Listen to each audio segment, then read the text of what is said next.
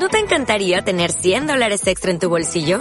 Haz que un experto bilingüe de TurboTax declare tus impuestos para el 31 de marzo y obtén 100 dólares de vuelta al instante. Porque no importa cuáles hayan sido tus logros del año pasado, TurboTax hace que cuenten. Obtén 100 dólares de vuelta y tus impuestos con 100% de precisión. Solo con Intuit TurboTax. Debes declarar para el 31 de marzo. Crédito solo aplicable al costo de la presentación federal con TurboTax Full Service. Oferta sujeta a cambios o cancelación en cualquier momento.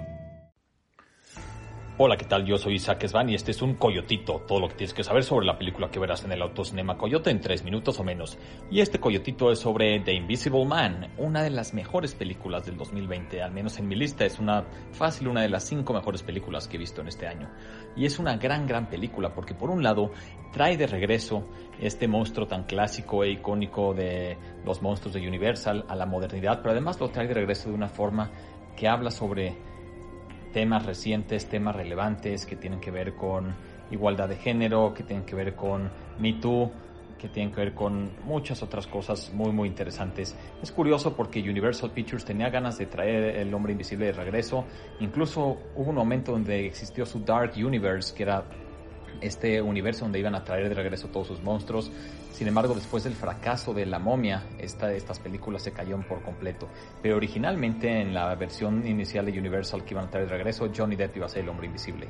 En vez de eso, terminan llamando a Leigh Whannell, este gran, gran director australiano que hizo películas como Upgrade, que también forma parte del nacimiento de la franquicia de Saw, para que él le dé su propia visión al hombre invisible. Y lo abordó desde una perspectiva muy, muy interesante, como ya dije, más haciendo una metáfora sobre la igualdad de género, sobre el abuso de género. Y Leigh Whannell es un gran, gran fanático de las secuencias de créditos. Lo podemos ver en películas suyas como Upgrade. Y él siempre dijo que quería hacer una gran, gran secuencia de créditos aprovechando el, el tema de lo invisible. Y descubrió justamente filmando la película que el agua es un material muy, muy difícil de generar en CGI, es decir, en efectos digitales. Y por eso decidió que el agua fuera lo que formara su secuencia de créditos. También decidió que la escena inicial de la película fuera en el departamento de Cecilia viendo cómo ella se está ya escapando sin dar ningún tipo de backstory para meternos ya de lleno en su viaje y después ya irnos con ella y entender qué es lo que está pasando.